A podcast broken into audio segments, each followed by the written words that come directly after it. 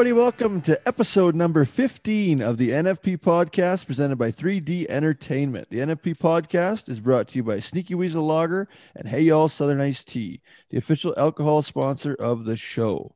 As well, our official clothing sponsor, Wrangler. Long live Cowboys. Hello, everybody. Lots to talk about. We had the American on the weekend. Looking forward to it. Before we get into that, let me introduce the boys. Jason Davidson first. How are you, my man? Doing good there, Red. How are you doing? I'm good. I'm still kicking. The sun's shining.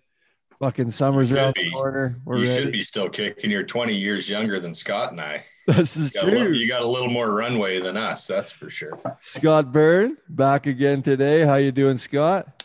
I'm good, guys. Good to be back. Good to good to see your smiling faces again. Really pumped about episode 15. We're ready. You really roll. mean that, though, Scott? You're really happy to see us. I know. I'm just actually pumped about episode 15. uh, any exciting stuff on right. the weekends? Fishing? Anybody? I went fishing, but Jason, you probably went fishing again. I'm sure. Yeah, fishing in a t-shirt Saturday. It was very, very nice day up there in the north. Uh, you had better luck than me, though, buddy. We got skunked. I got one. Uh, we caught two total, and uh, but it was my first ever. Uh, what did they hard water fish in the frozen water in the frozen tundra? Yeah, that was my mm. first one. I I can't believe that Tanner. Like you're a northern Saskatchewan boy, and you've never been ice fishing. Come on. Well, it's because he's in Maui for six months in the winter every year. Why would he be ice true. fishing in Maui? Yeah. He's off the back of a boat catching Marlin swordfish. yeah, exactly. Yeah, I don't really like the cold, so yeah. Anytime when it's you know, I like drinking beer, I guess, and that's why a lot of people go ice fishing. So I can do that in my fucking basement. I don't have to go and sit in the cold and try to catch fish while I'm doing it. But I did enjoy it. I had a fun time. We got stuck. Uh, big snowbanks and had to shovel out. I hurt my back. I couldn't walk for like three days. So yeah, no, it was a great fucking experience all around. sounds sounds like a remarkable time. Uh, I, I'm I'm gonna tell you, I'm gonna give you a little secret, a northern Saskatchewan ice fishing secret. You drill your hole, you wheel your passenger door right up to that hole, you tie your line to your windshield wiper, throw your line in the hole through the window, and then put your windshield wiper on intermittent, and it just does the jigging for you. You just Damn. sit there in the heat and drink beer. well, that kind of takes that takes the sport out of it then. Coming from Not the really. guy with a fucking 48 inch TV and uh, a barbecue yeah. and everything, fucking shack. true, true. Stripper pole. God. Yeah. Point, yeah. Hold on. Just uh, I'm going to write that down. Point taken. yeah, there you go. Uh, okay, uh, the American was this weekend. What a rodeo! What a fucking facility! Yeah. AT&T Stadium such a such a cool event. Big highlights from there, obviously for us here. Uh, the biggest highlight, Jason, you can go into this more, but the top three in the bronc riding, all 3D athletes. That's pretty uh, pretty big feat. You got to be proud of that. Yeah, that was good. Well, you too, buddy. Uh, you know, Zeke Thurston's all you. Um, too, I, I really was rooting for Rusty. You know, but uh, you know, if he stays on, we got them all. We're winning a hundred grand before it even starts. Uh, but you know that wasn't a an easy pen of broncs in Ooh. that uh, in that eight round. It was well, uh, they brought one guy back on uh, on his score from the yeah from the bull riding style. Round. Yeah, yeah, that's that's you only so see that, that in bull riding Yeah. You know, uh, well, the year I was at the NFR as the alternate was 2001. Well, they had a whole pen of those horses, and I believe one night only three or four guys stayed on in the saddle bronc riding. So then that pen of horses comes back, and I remember that was uh, everybody was talking about it. You know, um, it wasn't about the pen of or who had what in the bareback ride. It was just like who's going to stay on in the saddle bronc riding. Like it was the yeah. kind of the talk of the week. Um, yeah, it's it's amazing. You, you think the the classic sport of rodeo, it's just supposed to be easy, you know, to the neck, to the D's, to the neck, to the D's. But no, it it it doesn't work like that. If uh, you're on the ground, if you stub your toe. Outstanding horses, and, and you know, of course, I pay attention, especially to the Calgary horses. Uh, I looked at my neighbor; he was over here watching with me, and I said, "There is no way." This like the size of those horses, the athleticism. There'd be no way I would get on top of one of those. Like what would, especially in the bareback ride, right? Oh Uh, fuck yeah! like you might get right- on I- one, Scott. I don't fucking Yeah, think you would. We just don't know for how long. yeah, well, it wouldn't be long to the end of my nod. Which Those was Calgary kinda- horses have been fucking unreal too. That you brought that up. Hey, Oh, like since since, the the NFR. NFR. holy shit. Yeah. yeah. for for not going. Um, you know what? We really got to take our hats off to the state of Texas. They've Mhm. basically provided us with how much entertainment since December, hosts of the right. national finals. Yeah. Yeah. You know, what are we at? Three PBR events in Texas, including the PBR World Finals and now the American. Yeah, thank you, Jerry Jones, for uh, the opportunity to throw some dirt in T-Mobile. Damn And great to see all those people again too. I believe twenty some thousand on Sunday. Um, so it's good. Maybe maybe we're gonna get back to normal here sooner than later. Have to. I hope Fuck. so. Yeah. Hope so. No masks, no nothing was going on there. It was just well, the the governor kiboshed all rules. He got rid of all uh regulations, all masks. He fucking said we're going and Mississippi did the same thing, correct? Yeah. Yeah. Yeah. Yeah. fuck. They- Let's go. Game So on. back to the back to the American. Um, if Ryder Wright is gonna ride broncs Holy like fuck. that and like he did in in uh, a Globe Life Field, who, who who's gonna beat him? Yeah, dude. He's on Yeah. yeah. Yeah. And I'm not just saying that because he's one of our guys. Who who's gonna beat him? Yeah. No, he's he not a- only gets by those dirty ones, he does it with style. Like he is, he's Connor McDavid right now in the Bronc ride. No he- yeah, he's phenomenal. He's Yeah. phenomenal. And you know, last now guy out, he's you got that. knew it. Knew it. Yeah, he's got that head start that he didn't have last year, and still come back from behind and placed in nine out of ten rounds. So. Um, you know, it's gonna be interesting. Uh, I think So we'll see a win- few more rodeos this year, Yeah. obviously. Um, because their vaccination rate's going so well in the US. They're, you know, we're seeing more states follow with less restrictions. So um, I just hope we can all be in Vegas doing a podcast during Cowboy Christmas somewhere next year. Fucking A.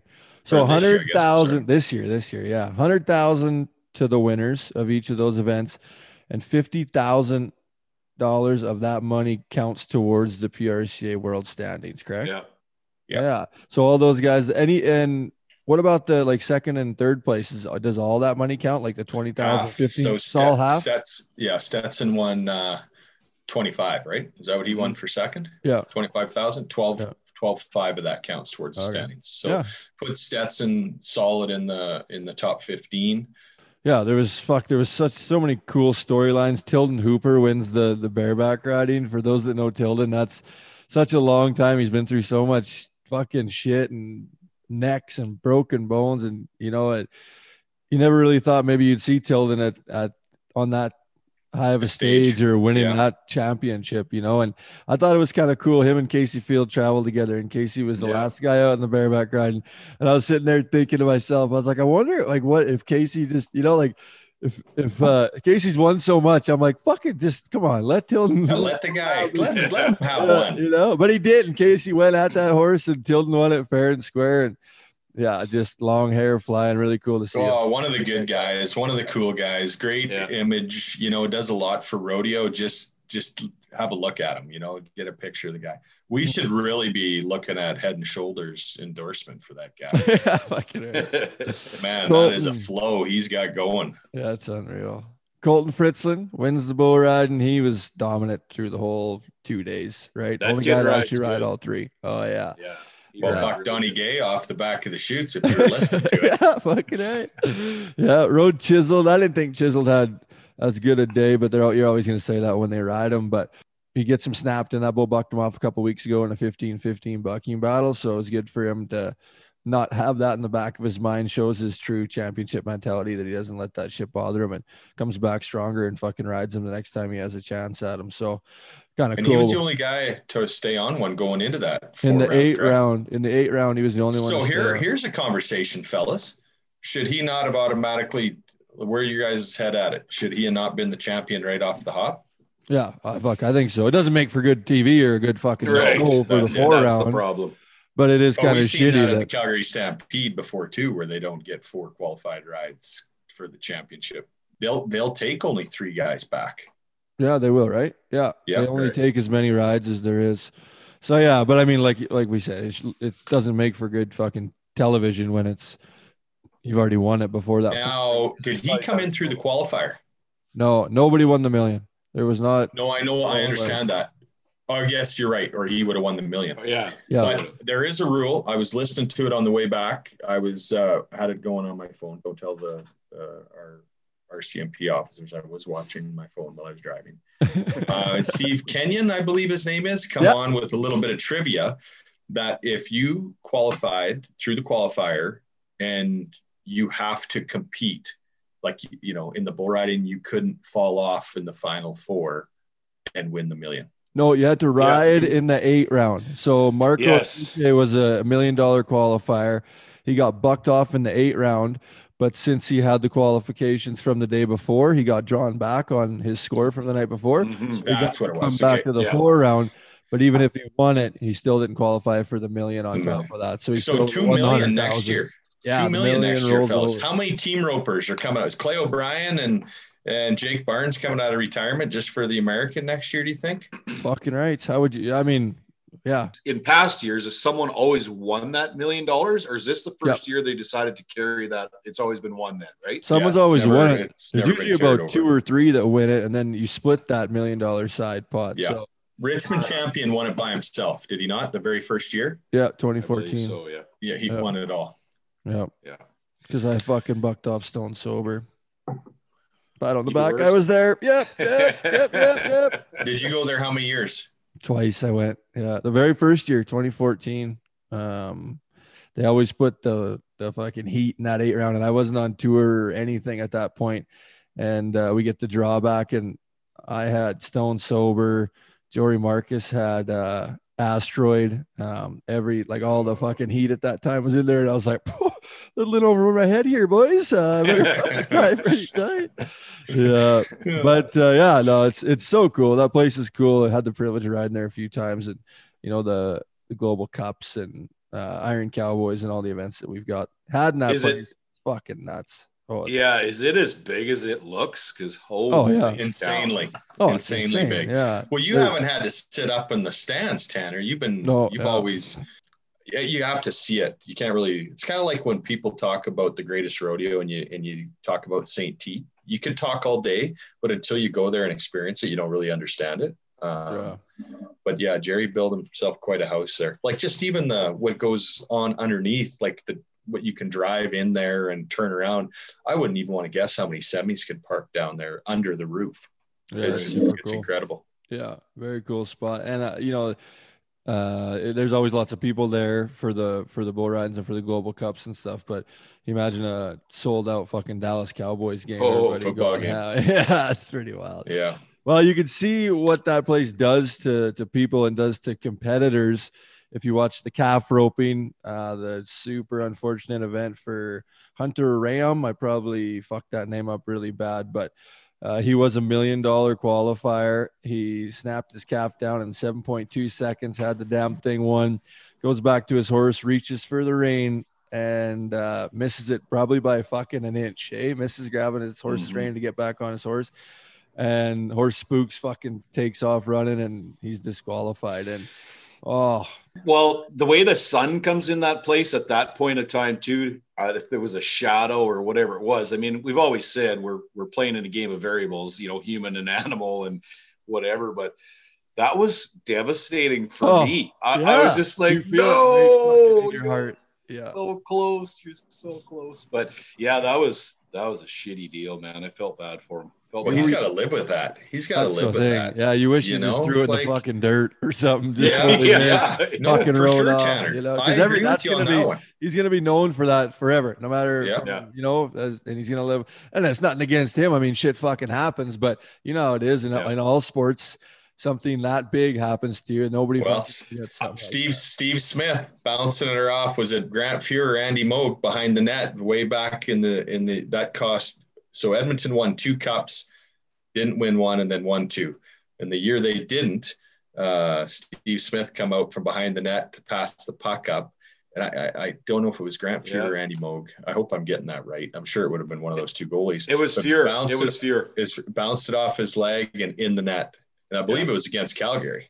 yeah yeah that's the thing right there's always Well, you, you see it once a year on. TSN. Yeah. No- nobody lets you forget it. So, Uh, And, uh, different in the sense probably of those guys not at that time but other sports you're making fucking millions of dollars in your contracts already so if you make that kind of a mistake you're still getting the same paycheck when you fucking head to the Yeah. bank in the morning that poor guy you know that Is out a million. fucking calf roper 1.1 million that fucking you know that cost him and he was the last qualifier to go fucking it was his Oh. oh it's just Remember Zeb Lamont, bull rider? Yep.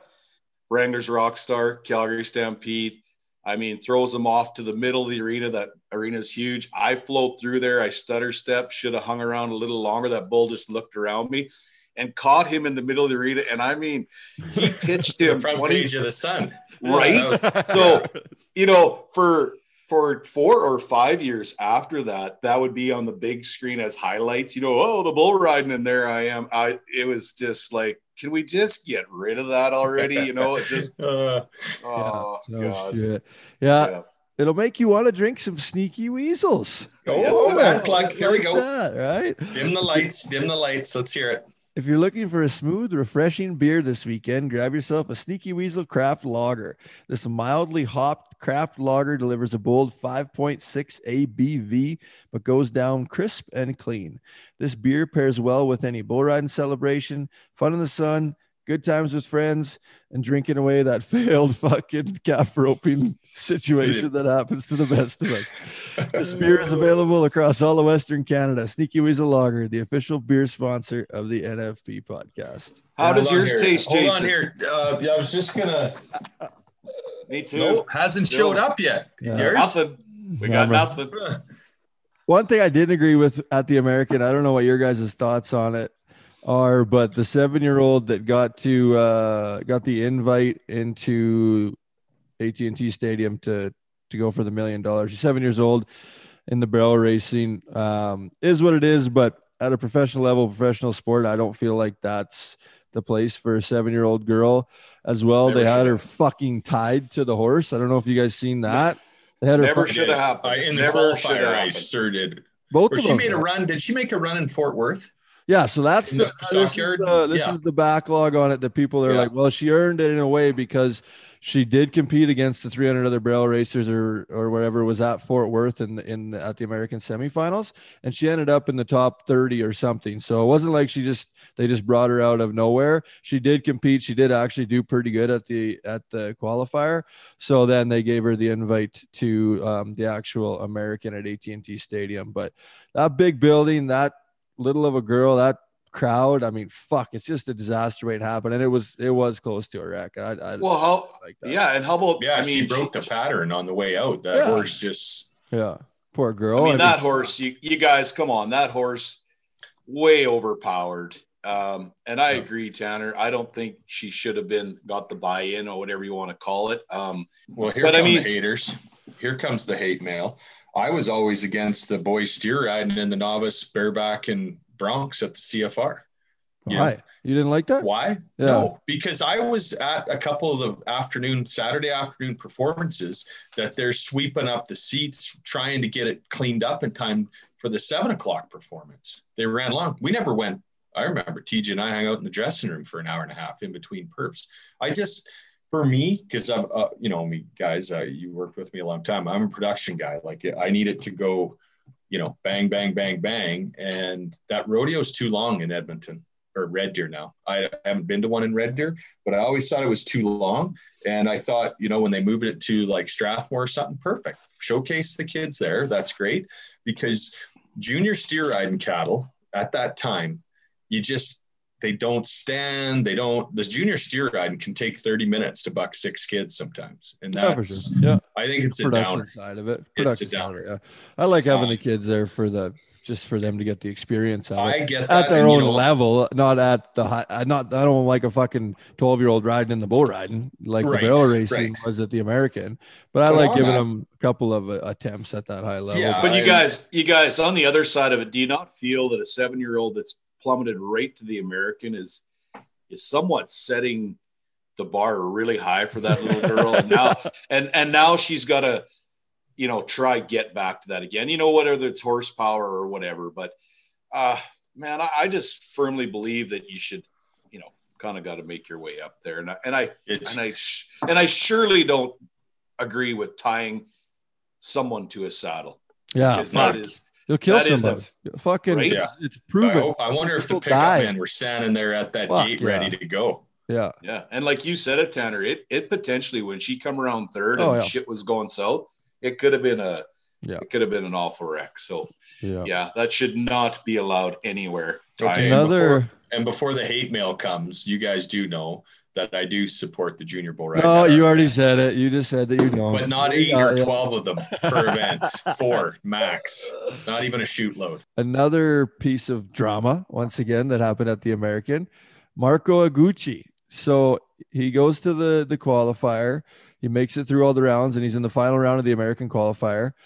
He gets bucked off. The clock shows seven point nine seven seconds. Um, they they go. They have the qualifiers. Whoever makes it, they announce it. All those qualifiers wake up in the morning, head to the American, get their back numbers, get ready to go. At noon, the kid that was in sixth place gets a call that says, I can't, I don't know who his name was. He's a young kid from Minnesota, gets a call and says, uh, sorry, you've been drawn out. There's been a rule change. We actually gave Marco Eguchi a score and now he's in the top six and now you're bumped out. What? Yeah. I, So- I didn't know that. Yeah. So they said, uh, So obviously no buzzer there. There's no replay. No replay, no anything. What happened was Cody Lambert watched it, met with the committee from the American, and whatever he did, whatever went on there, they switched it, they changed it, they gave him a score, and Marco Eguchi, that's why he was riding at the American.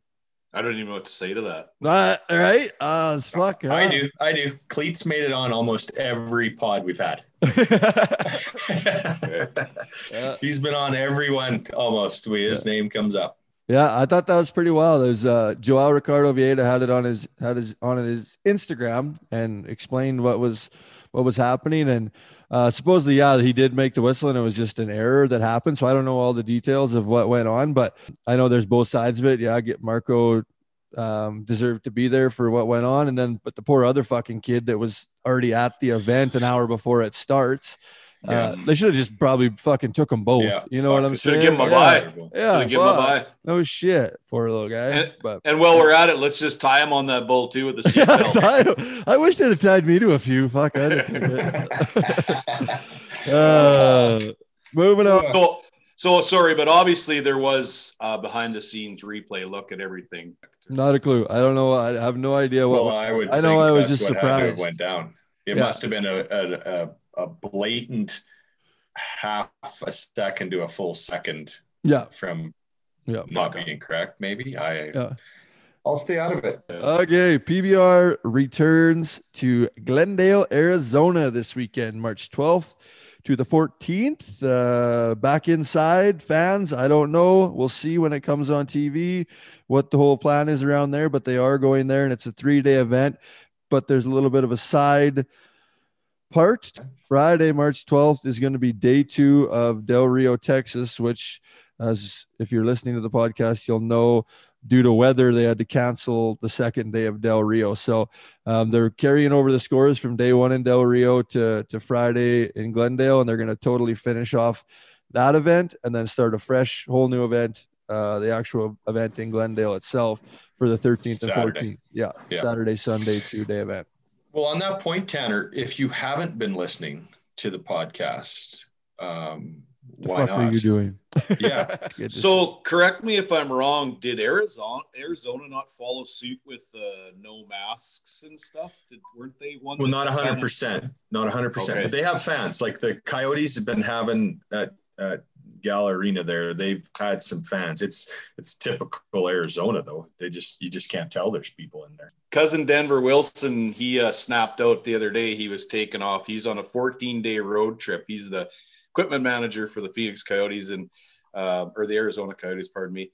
And uh, so I figured they must have been emptying out to bring the dirt in. So it'll be Yeah, good. fucking right. It'll be good. Yeah. Scott, we've Yeah, had used some fun there, hey? that.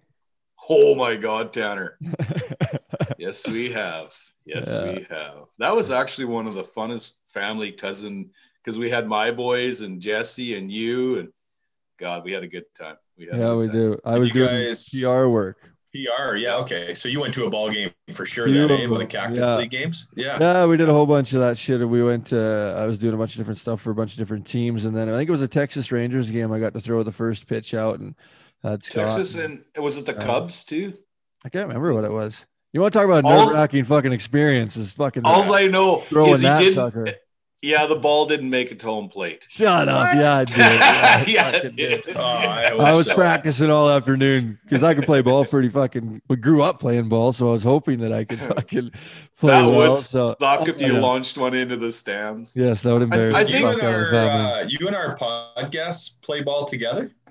Uh, no, well, just like Hockey? hanging out and shit. We played hockey together. Yeah, yeah. Okay. That's a good intro for our for our guest today. NHL hockey player, really good friend of mine since fucking day one. Uh, Josh Manson, we got on today. That's gonna be a pretty cool one. He's big, tough uh, PA boy, making it in the big leagues. Uh, we got some cool stories from back in the day and to now, so it's gonna be fun to chat with him. Nice. He he obviously excelled a little better on the ice than you. Hey, Oh, he's saying. a little, little better. Yeah, a little tougher, a little sk- more skilled, uh, better passing, better at shooting. Uh, yes. and his Uh, backward skating is really improved. yeah, he could cross over backwards. Yeah, no, Oh, good, yeah, good. he's pretty good. So that'll be fun to uh, be fun to have him on here right away. Um, one thing I wanted to say to everybody is we won't be back before St. Patrick's Day. So to our viewers, happy St. Patrick's Day. It's gonna be a Oh, may one. the luck of the Irish be with you. Huh? Ah. Yeah, yeah. If you do plan on getting lucky, you gotta shave your balls, right, Phillips? That's Am I right. right? That's Oh, right. good. Yes. Get Yeah. yourself some Manscaped, right? Support for the NFP podcast is brought to you by Manscaped, who is the best in men's below the waist grooming. Manscaped offers precision engineered tools for your family jewels. They obsess over their technology developments to provide you the best tools for your grooming experience. Manscaped is trusted by over 2 million men worldwide. We have an exclusive offer for our listeners 20% off plus free shipping with the code NFP20 at manscaped.com.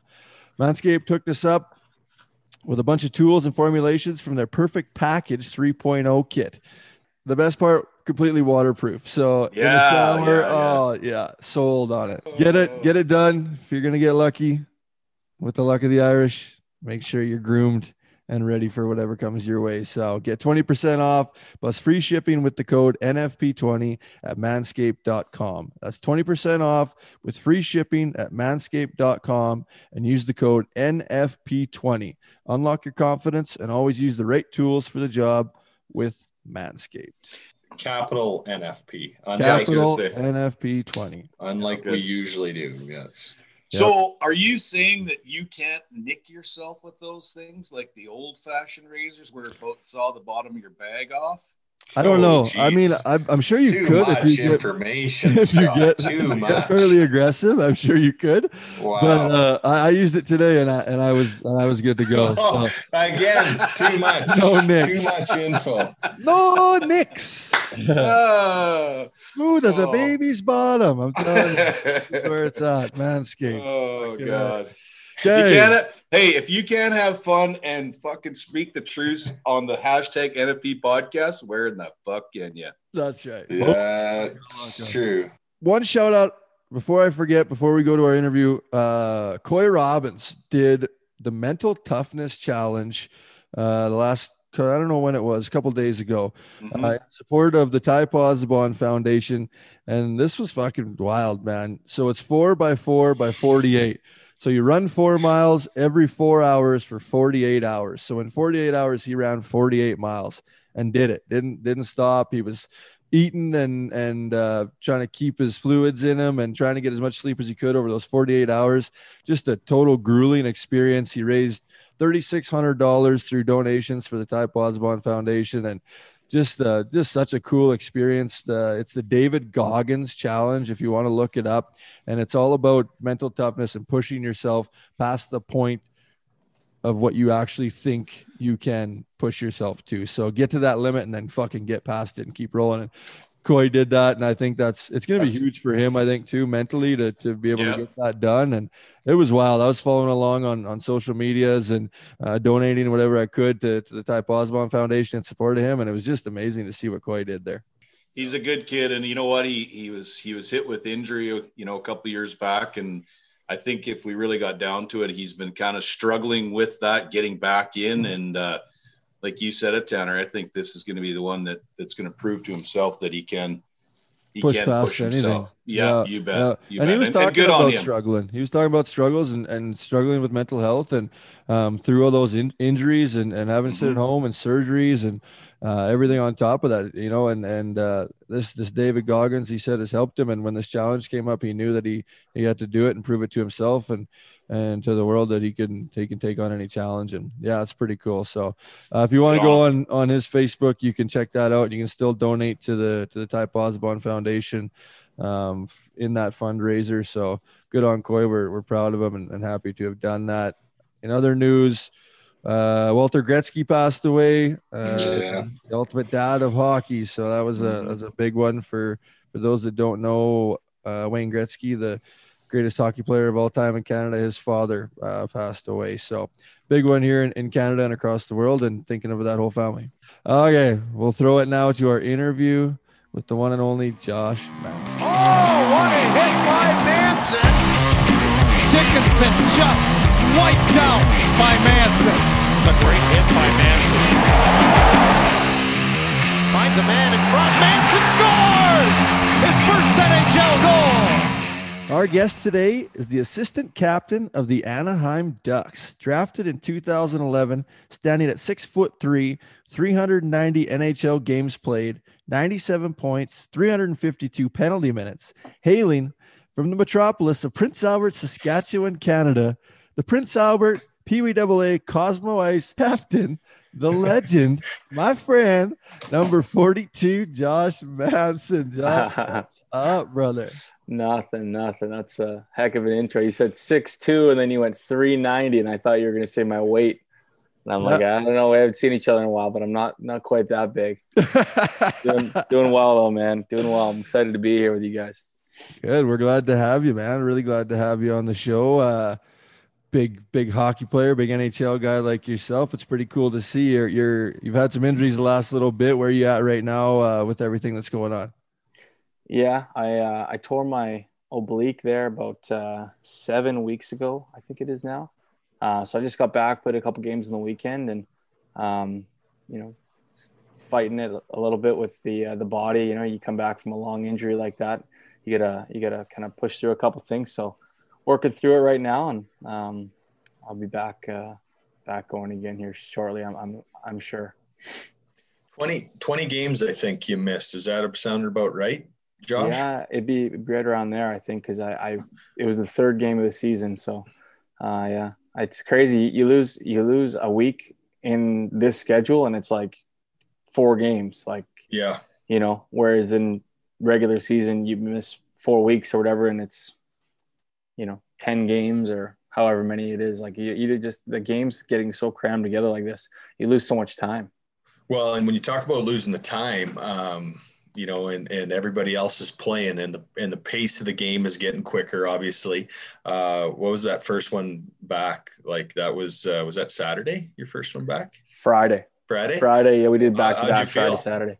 I actually felt great Friday. Felt great. I was I wanted to test it early, so I wanted to get a couple hits in, and, and uh, so I I did that. And then when I woke up Saturday, I was I felt like I was in a body bag. I was, I was I hurt. yeah. Use And then I some went- muscles you haven't used in a while. Oh man, yeah. And then in the altitude, no less. Like in, Oh, in yeah? Colorado, yeah. You get you get extended in Colorado, and you feel it big time. So Saturday was a tough one, and then I woke up Sunday, and I I did not feel good. I had the second day soreness going, um, as I'm sure you know all about. yeah. Um, How was the so- back? ba- it felt fine. Okay. There was it, I had other issues going on. You- oblique you- held you up, yeah, it was good. You guys, you guys know about the two day. I, I, I'm the second day on a hangover. I find Yeah. the second day after Yeah. boozing is the tough one. yeah, so I guess I can About relate somewhat to what now. you two are talking about. Yeah, Yeah. definitely. Okay, um, we'll get into the hockey stuff in a minute, but I want to go back um, a lot of years now from when you were a kid, and um, what a lot of people probably don't know uh, is your dad played in the NHL, was one of the greatest hockey players of all time, played for 17 years in the NHL. So you grew up going from city to city, got traded around quite a bit. What was that like as a as a young man? Is it too early to remember, or do you remember kind of times of of being a kid with an NHL dad and, and living all in these different places and with all these different teams with these cool NHL guys? Yeah, I, I remember everything. I mean, for the most part, did I understand what was going on? Not really. I mean, we just kind of cruised, and my parents made the made the best of the situations wherever we went. But um, it was just like, no, we're going to another city. Oh, we went back to Saskatchewan for the summertime, and then when we turn around, it was okay. We're going to this place, and this is your new school. And my parents did a great job of just kind of making it normal for us. And um, but I didn't quite understand that my dad was in the NHL and you know what he'd accomplished already throughout his career and um, just the magnitude of everything. You know, you, you don't really understand it as a kid, uh, especially now that I've been you know this far in my career and and um, see the things that he's accomplished, how how impressive uh, it is it is to me, especially. Um, yeah, I didn't didn't understand it at all. I wish I would have. I wish I would have been able to look around and kind of soak everything in a little bit more. But uh, I think that's just part of being a kid. Yeah, fucking right. So what about in those days? You have you've told stories of like hanging with Tiger Woods or, or walking golf courses with Tiger Woods, yeah. Phil Mickelson. Like, uh, like you say, you probably didn't realize it at the time, but now looking back, how amazing is that? Pretty, pretty wild. Yeah, huh? that's that's the cool stuff. I mean, so yeah, to to touch on that, we so in Chicago, my dad knew a guy named Bob Verdi who wrote for Golf Magazine, I think it was. Uh, Bob's an awesome, awesome guy. Actually, when we played in Chicago, every time we go there, I would see him kind of floating around um, United Center, and I talked to him a little yeah. bit. Awesome, awesome guy. But he got us out on the driving range one day, and we met. I met Tiger out there, got a picture with him, and then uh, I think it was in the pro am somewhere. We Phil was on a par three, and uh, I walked the whole course with him and Bones, or walked the whole hole with him and Bones, and got up on the green, and we were reading the putt, whatever, and he's telling me like. Now that obviously now that everybody sees Phil with the social media and how well he understands the game and he talks everything through, right? So I'm on the green with him and and he's saying, "Oh, I think it's gonna break left right. What do you think?" I said, "I said, yeah, it looks like it's going left right." I'm like, eight, nine, I don't even know, you know, whatever. Yeah. But I understood that a putt would break. And he goes, Yeah, you look at this hill over here. You see the way the grain's running, you see the hill. I think that's going to carry it over a little bit this way. And then you look at this. Now feel your feet. It's doing this. And he's talking through the whole thing. well, sure enough, he freaking this must have been a 20 footer. He he steps up and he nails it, like drills oh, it right in the man. center, picks it up. He's like, Good read, and give me the ball. No way. Yeah, oh yeah, yeah. And then just sign sign the uh sign the glove and everything. I was I think we have a picture of me like sitting on his bag. Like they laid his bag down. And Bones was like, "Hey, pop a squat," you know. So I sat on his bag around the green. Oh, um, but stuff like that, like super cool, super super cool stuff. Um, uh, we were very, I was very privileged to do. That was that was things that we got to do that I'm sure lots of other kids didn't, and uh, I understood that more than I understood the hockey. I think. Yeah, yeah, definitely. Yeah. So then when so he retires uh like 17 years that uh, you now playing in the NHL that's that's such a huge feat right there's oh. there's like how many games did he play? I don't even know. What... Eleven hundred.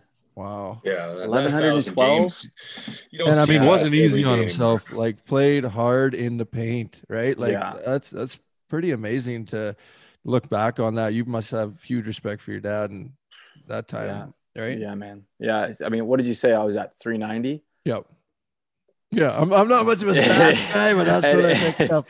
I'm at 390, and I mean, I I couldn't 1100 games. It's especially the way he plays. You know, I've tried yeah, to play tough minutes, tough, tough minutes. minutes, and he and back in the day, you know, he wasn't just rolling 15 15 minutes a night. He was rolling 25, 30 from what I've heard. So, yeah. Um, and sometimes dropping the gloves twice. Exactly. Yeah. I mean, you know, I mean, maybe there's there's ten minutes in the box right there, though. Right? little, little break. You needed a breather. Yeah, exactly. That's how you got a rest back in the day, I guess. Yeah. Eh? When um, did that cool. for you, Josh? When um, you know, you obviously your parents made it as normal as possible and whatnot. But when did you, uh, growing up, did you realize like your dad was kind of a badass? Like his nickname's Charlie Charlie Manson. Like that's you just don't get a handle like that if you're uh, you know if you're not someone to reckon with. Yeah, it's funny you say that. I've I've really never thought about that question before until just now. But I think the moment that I realized he was kind of a, a tough guy, you know, not to be trifled with kind of thing was when we moved back to PA and everybody in PA was, oh, your dad, oh, they, they talk about stories, you know, growing up or whatever, their encounters with them or stuff like that. That was kind of when I realized that he was, uh, um, yeah, pretty cool dude. guy. yeah, that's it. Yeah, that's Yeah. awesome. So speaking of that, so you you guys uh once he retires after 17 years, you guys move back to Prince Albert. You move back to Christopher Lake, where the uh family home uh, where you guys always hang your hat and spent the summers. Uh, dad starts coaching for the Raiders. Mom buys Extreme Pita. You guys are staples in the community around Prince Albert. You grow up um, playing hockey. Actually, Josh kind of grew up fucking being good at everything that he did, and hockey really wasn't number one on your radar in those years, right? no, no. I mean, I wouldn't say I was good at everything I did, but I just I hockey would. wasn't it. I would, I would say you were, you were fucking good at everything. One of those guys. Hockey, hockey Better than I wasn't was. Better than I was. No. Anyway, I'll tell I you mean, that. you- I, th- I think you were a more highly touted hockey player than I was when you were my age. Oh, I, God, I think I think so because you you played at the double, you played on the double A team every year as a first year with me, and I never Yeah. made the double A team my first year. I was always lu- lucky because I played in um, Shellbrook my first year as a as a Yeah, first yeah. year. Otherwise, I wouldn't have made the double A team. Then the next year we had the two teams in Bantam. It was the uh, what was it, the Pirates and it was the uh, was it the Mintos. I don't know. I can't remember. I don't know. I, Something. Anyway, only so made it- on that, only but I always played with you in the second you. year because you were good. you were my only friend, so I was like, "Well, I have to play good because I have, I have nobody else to hang out with." Once you left, Tanner quit. yeah. Yeah. Yeah, you never because you didn't. Did you draft in the Bantam draft, Josh? No, no, no. I wasn't even. No one picked Jay. No. Isn't that something? yeah, I wasn't even close. I I was. Uh, I went to the Raider camps and Yeah. uh, when I was, I don't even know, 16 maybe, 15, 16, and they told me I was, you know, whatever, and you're not blah blah blah. I actually got told I was spare parts. I forget who told me it. I wish. No I, I way. wish I- oh yeah, oh, you should you're get that spare name parts. for us. We're gonna get him on the pod, and we're just I gonna know. rip the shit Oh, out of I, it. I got a couple. I got a couple guys who uh, who didn't believe in me very much when I was growing up. I could, uh, I could, I know a couple names, but Did that did that that fuel you? Did that fuel you, Josh, or was it your Yeah. dad being an NHL or what? And I've been through this with guys. I see where some guys, you know, you're a sixth round pick. I can go back to Michael Furlan. You know, he was a fifth round. Look at Mark Stone, same year. He was Yeah. picked in the next round. The guy's going to make a hundred million when he's done playing hockey. Um, so it doesn't matter where you get picked. I don't know how many times I've told that story, but prior to that, you having your name called the National Hockey League draft by the Anaheim Ducks. When did you think, you know, like I can do this. I, I can prove these guys wrong. Like when did you take that step? Like you felt you you made that step. when I was in juniors and I switched to defense, and uh, so I was a forward right up until I was 19, whatever. My second year junior, I switched to defense. That whole So time I had one year in Salmon Arm as a forward.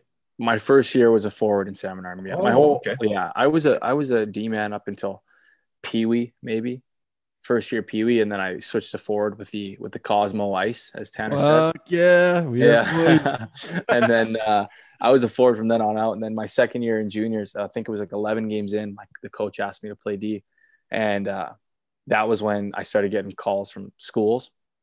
And then all of a sudden, one day it was, uh, it was one of the Duck scouts. I was talking to one of the Duck scouts after the games and then got a call from, you know, Toronto was calling and Boston was calling, whatever it was. And that was when I was like, holy smokes, man, maybe I can, maybe I can do something with this, you know? Uh, and then going to college, I was a little, little cocky, arrogant. I'm not arrogant, I'm gonna say, but I was like, oh, I'm gonna be here for a year. I got drafted, and then I'm coming out, and, and that was a little bit of humble pie. You know, staying there for three years, realizing I needed to get a lot better. Um, but I would definitely say juniors was kind of like when I I realized like, okay, this do it. isn't just uh, let's just try and figure it out or whatever's gonna happen to happen. Like, hey, I can, I can actually, there's a goal here. Like, I can actually make this goal. And you got a lot bigger, right? When you when you moved back Yeah. to D, I remember your dad always making fun of us because he said we looked like we swallowed bird cages. Swallowed a bird cage. Yeah, just fucking skin and bones. Well, here Yeah. I'm looking at these. It looks like you put up more points as a D man as you did as a forward. I so know. yeah, I can see the coach's point. yeah, I know. It was it was weird, man. I w- went back to defense, and all of a sudden the points started coming.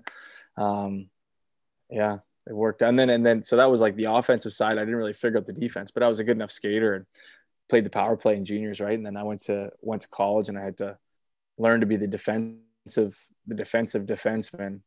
And uh, coming out of college, I, I did just that. It felt felt good coming to college, learning how to you know defend my zone really well, and, and it was kind of the perfect balance.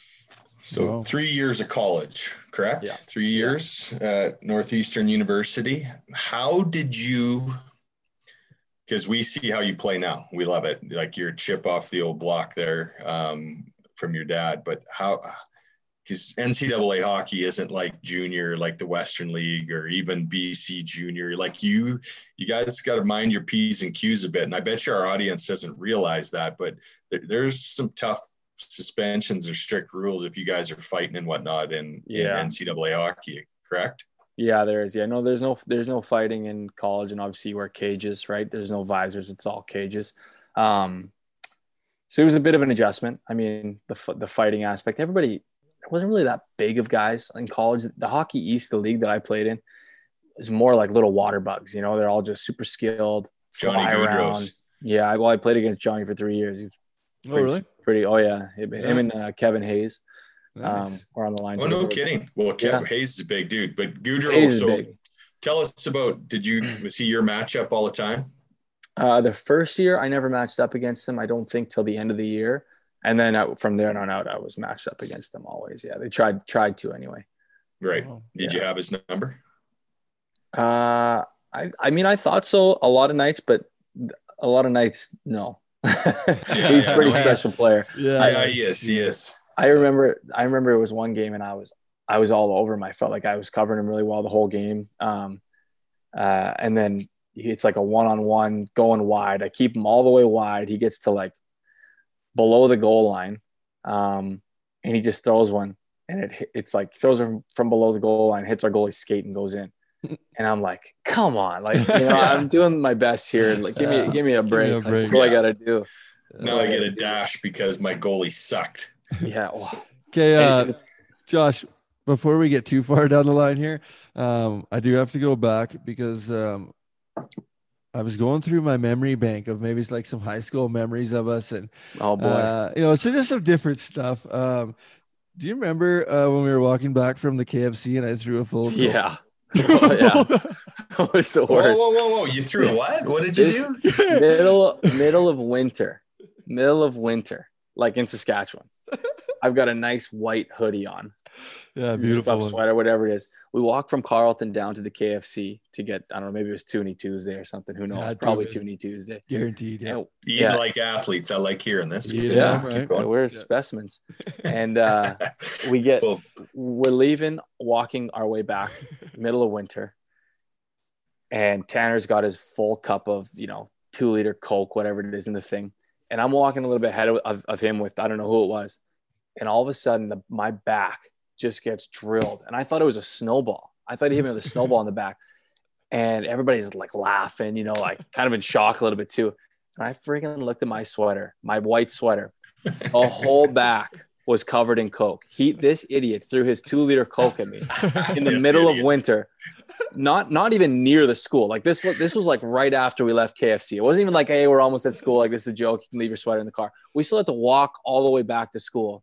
He drilled me with this thing, and I think I don't even know what I did. I don't know if I chased him down the alleyway or what. I was rattled. No, one of the nine thousand times that you chased me down and beat me up, but I uh, never beat the, you up, the worst was the worst was when you like you had to go back to school with, with this coke all over you. You know, like you're trying to we're trying to be cool. You're in high school, like you know, like the social aspect. It. I can, if, if the people are listening, you might want to tune into YouTube and this and just look at Josh's face here. It's triggering. Yeah. Now I know, uh, you know, the old saying when the wrapper comes off the nutty bar. If I ever Yeah. see that look when I'm in the same room as you, Josh, I think I might back away a bit. Well, Oh, I was always gonna trigger that one. I had one more This- too. Like this always guy could trigger that. Like See, you what I wouldn't could- believe. I could, I could, I could talk about it because, um, you know, like when the wires cross or you know when when the train goes off the tracks. But I can talk about it because I have the exact same thing. You just the snap, problem. snap, Exactly. lose it.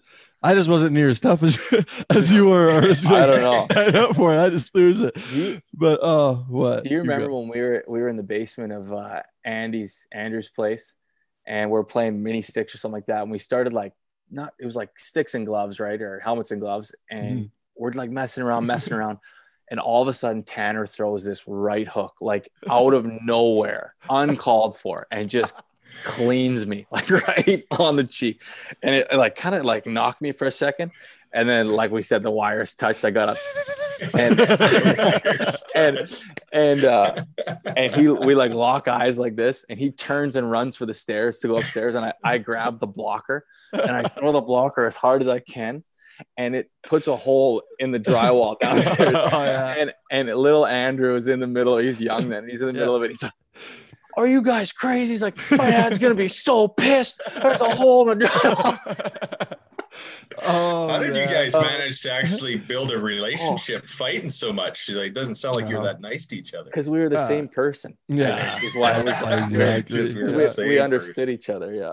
Yeah, I remember one time at a at a high school party. I used to. Well, I mean, hopefully I've grown out of it now, but I probably still do it quite a bit. But drink way too much and just lose all composure. And I remember just trashing this basement one time and running around and thinking I was the coolest guy in the in the county. And uh out of the side, like right, like from my blind side, just blue 42, whoa, boom. And you can you've seen the videos of Josh on YouTube and um when he grabs somebody and throws them around. Well, I mean, just I thought about knocked me out. I don't know. It, it was a wild one though, and just blue 42, kaboom, just yeah, okay, I'm done, guys. Gotta go. Gotta I'm You gonna, were go. straight- I'll, ex- you were I'll straighten out, explain this story. I'll explain the story a little bit more. yeah, let's get the truth. we were at well at the time, Yeah. my girlfriend's house at the time. Yep. Um, and No names. We won't mention No any names, names. There's no. copyright issues. Yeah, we Yeah. can't get into that. and and Tanner was being an idiot, doing his thing. Like you know, you know how like Tanner was being Tanner, drunk, obviously, and he must be drinking whiskey or something. I don't know. And uh, he's running his mouth, running his mouth, and we get and he's out on the lawn, and we're like, okay, Tanner, just go home. Like, just Tanner, just go home. And he's still mouthing off, cussing and swearing and then he starts like running around and i and i kind of timed one yeah. and i and i went low i went for the hips like Oh, this yeah. and took them and took them to ground The One thing that I do remember about those days also is you used to drive around in the sickest Volkswagen Jetta known to man back in those days. Yeah, You've uh, you've signed some good contracts there, Do a little better for yourself. What do you uh what are you driving now? Do you upgrade or you, do you still got the the Jetta or uh, maybe a souped up version of a Jetta or what do you got No, going on now? i got the diesel no. no i got uh, i got a tesla i went full california boy You did, hey? How is it? You know what, man? I was looking. Uh, so at first, I bought a, a Mercedes. I bought like a Mercedes car, and I was like, "Oh, this thing is fast. It's sweet, whatever." And uh, I was driving to the rink, and I'd sit in traffic, and it was like 40 minutes, and my butt would fall asleep. I started Yeah. losing the feeling in my leg, and I'm like, "Okay, I can't." I what you need I- getting to the rink. eh? yeah, yeah, exactly. So I was like, I got to get rid of this thing. So I got rid of it. And I was like, I'm buying an SUV. I was like, I, I would get a truck, but I can't. Driving the truck down here is just a little too tough. You know, um, doable, but just not necessary to have a truck. So I'm getting an SUV. So I go and I was touring all these SUVs, and and one of these, the guys that does the the Tesla, he's like a big Ducks fan. Good, he's a buddy of mine that we'd go golfing together, right? That's how I met him. Yeah. So I go and I I do the Tesla test drive, and he throws this thing in autopilot on the highway. Yeah. He's like, yeah, just double tap the button and then just let it go. And I'm sitting back and the thing is driving itself and following the car in front of us. And he's like, yeah, hit the lane change. So I hit the lane change and it moves over. And I'm like, sold like this. Are you kidding me? I'm going to, I went from losing feeling in my legs on the way to the rink to now I don't even need to touch a steering wheel the whole way to the They're rink. having a nap. They're having Yeah, a exactly. nap on the way exactly. to the rink. Yeah. Oh, that's so that, amazing. that sold me. So ever since then, and it's perfect for me, right? Like charge it a little bit, drive to the rink. We have charges at the rink too. Charge it when I Oh, get to the that's rink awesome. gives me enough to get home. So yeah, it's perfect. It's everything, um, all I need out here. Definitely. So we'll get back to it. We'll get past high school, although we probably have a million more stories that people Oh, would like. wait, oh, you got one. You got one. Oh Okay. no, let's hear I have one more. Story. Come on, have- let's hear it, Josh. I have one more This was story. supposed to be like a roast on Josh, and now it's No, turned into no. a fucking roast on me. no, this one kind. This one's like a little bit on me, but it's just funny on you. Yeah. So we're we're in Carlton parking lot, and I have my Jetta that Tanner's just talking about, right? And uh, it's a standard. It's an auto, or, uh, the standard, yeah. So I'm sitting waiting to turn right, coming out of the parking lot. And there's like four or five cars backed up because it's lunchtime. and the car in front of me is uh, my buddy, our buddy Mitch Mezenchuk, and he's got this white Honda Civic. And uh, so he's Mitch is right in front of me, right? We're all waiting to turn right, and uh, this kid pulls up in the lane next to me, and it's another buddy that we know, and he just got his license. So I'm like looking at him, and I'm like, "Hey, congrats, man! Like, good job, right?" And I see a car move like kind of out of my peripheral, so I think I'm good to go. So I put it in gear, and you know, pop the clutch, whatever, and smooth as I can be and I jerk driving forward, and friggin' Mitch didn't move. So I hammered the back of Mitch's Civic, Oh, like hammered the back of this thing. And little that I'm like, okay, well, at least it's Mitch, right? So I'm thinking whatever Mitch is gonna get out. Out flies Tanner out of the passenger seat. Oh, my neck. Oh, he's screaming in pain, like his back, like he's oh. doing the back thing like this. Got his oh, lawyer on speed oh, dial. Oh yeah, he's like, I'm gonna sue you. you going at me like, Oh, making a flying out of the scene. Yeah, it was pretty funny. Middle, middle Yeah. Carlton. that parking lot, yeah, high school parking lot. career. Yeah. Oh, we thought we were so damn cool too, Civics and Jettas, and just fucking look out, ladies, here we come. I was laughing. I was laughing because when you guys had Kelly Taylor on, he was telling stories about how he'd park in the middle yeah. of the uh, of the intersection there and just cause a ruckus. Laughing. yeah. Reminds Only in PA. Yeah. Yeah, Oh, exactly. times. You go from junior uh, and you go to Boston. You played Fenway Park. You played a hockey game in Fenway Park. That's does that stand out to you as something pretty cool? Yeah, it was really cool. So I did it twice. I did my first year. Um, we played BC there, and it was unbelievable. Like perfect, super cold, a little bit of snow, like kind of floating down. My dad came out with uh, his good buddy Marvin Desarmo, and uh, we watched. We got some pictures in the outfield in front of the Green Monster. It was, it was Yeah. unbelievable. Uh, we lost the game, but I mean, So whatever. cool. And then the uh, the second time we did it, rained. Went out for warmups, and there was like they tried to flood the ice, and it wasn't cold enough to freeze. Oh, So we just had this layer of water. I was taking shots Oh. from the point that weren't even making it to the top of the circle. Like they were just going along the ice and getting stuck.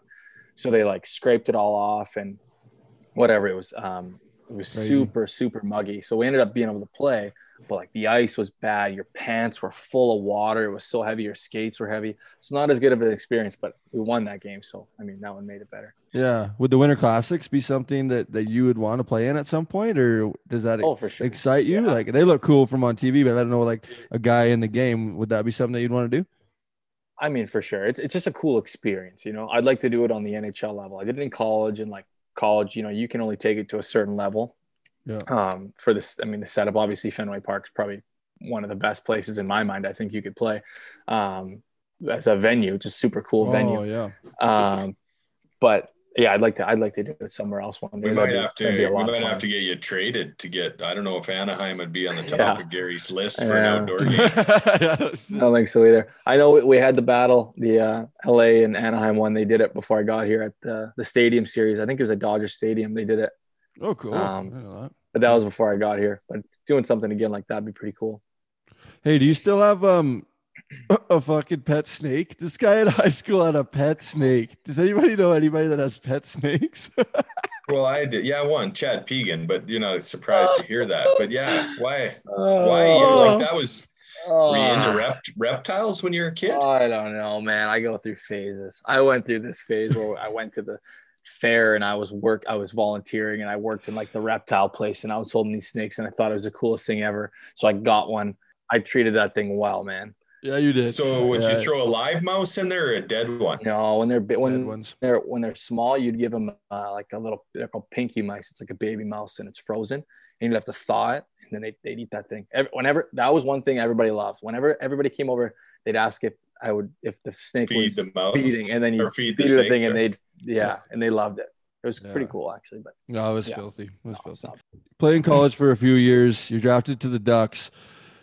How does it conspire where you get called up and get to the point where you're at now today as the assistant captain of the Anaheim Ducks? I mean, um, crazy how how things happened and and you show it on the ice of, of why you deserve it every single day. But how was how was your rise to the top from that from that college university level uh, into the AHL and then eventually into the NHL? I mean, it was a it was a learning process the whole way through, you know. But it, in the back of my mind, it was never like I'm not going to make the NHL. I, I don't think I ever had that but I also never put the pressure on myself. Besides that first year coming into college, my expectation was I'm going to go in here for a year and then leave. As soon as I got through that that first, I want to say like a month and a half of college where I ate I ate a lot of like humble pie there and figured it out. Then I, I stopped putting pressure on myself and I just went in every single day to work and yep. I knew the things that I needed to do. I started figuring out my game, how I needed to play to become a pro, and, and a lot of credit to my my coaches there. They kind of forced me into that role uh, of what the player that I needed to be to make the NHL. And that was it. Once I started doing that and figuring things out, I started getting my strength. You know, I, I put on a lot of weight um, my second uh, second to third year there in college. I think I, I think I went into college at like six one, maybe six two, one ninety.